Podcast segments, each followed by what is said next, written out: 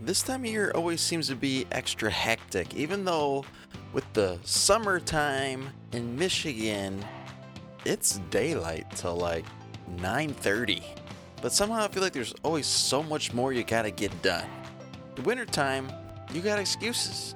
Like I can't do work on the roof because there's snow on there. now, you just have all this yard work. It's like all winter long, you're making lists of things to do in the summer. So I get home the other day from work.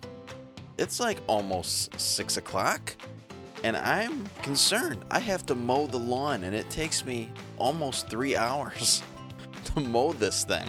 So I want to get out there and get going. But my wife, upset. Just do what you want, but I think we need to eat dinner as a family, and dinner's not ready yet. You know, it's a little frustrating when you're trying to get stuff done. You know that, you know, you're right. you know, that's important to us. We want to make sure that we at least spend that time to sit down and at least look each other in the face with no technology around and ask how your day was. Half the time, our kids don't eat anything, and we've given up on that fight. We're not making you something else. If you want to eat, this is your meal. If you don't want to eat, we're not going to shove it down your throat, but you have to sit here and talk to us because we want that relationship with them and want to build that habit to have that time together. As we're reading through Exodus here, there's there's this moment that sticks out to me. There's all these rules. This is how you need to live your life. God's telling them how to live the life that He's called them to live. And this is where we get the Ten Commandments from, and there's just so much more to it. And it's kind of overwhelming. A lot of that stuff doesn't even apply today. Our culture is so different. These are thousands of years ago. And then there comes the moment here at the end of today's reading. It's on page 122 of the Immersed Bible, somewhere towards the middle of chapter 24 in Exodus. It says, All the people responded, We will do everything the Lord has commanded. We will obey. And I skip a paragraph, and then it says, Then Moses, Aaron, Nadab, Abihu, and the 70 elders of Israel climbed up the mountain. There they saw the God of Israel.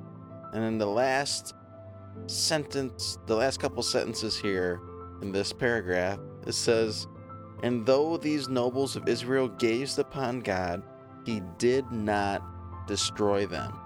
In fact, they ate a covenant meal, eating and drinking in his presence. When you read about God in the Old Testament, Father, it is intense. Like no nonsense. You see sides of him that we don't see as much when we experience his son Jesus in the New Testament. There's anger, jealousy. But this moment here, 74 people, leaders of the community, go up to God Himself, where they make a promise to obey His commandments, and He promises to bless them.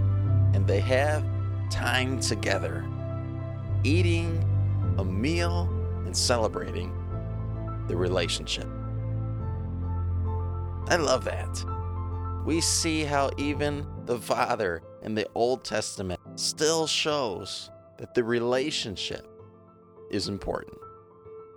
Hope you're encouraged today. I hope that you are reflecting on your relationship with God. That our faith is more than just a set of rules. That we have a Father, Son, Holy Spirit who wants relationship with us, spend time with us, eat with us. Thank you so much for listening. And as always, have a great day.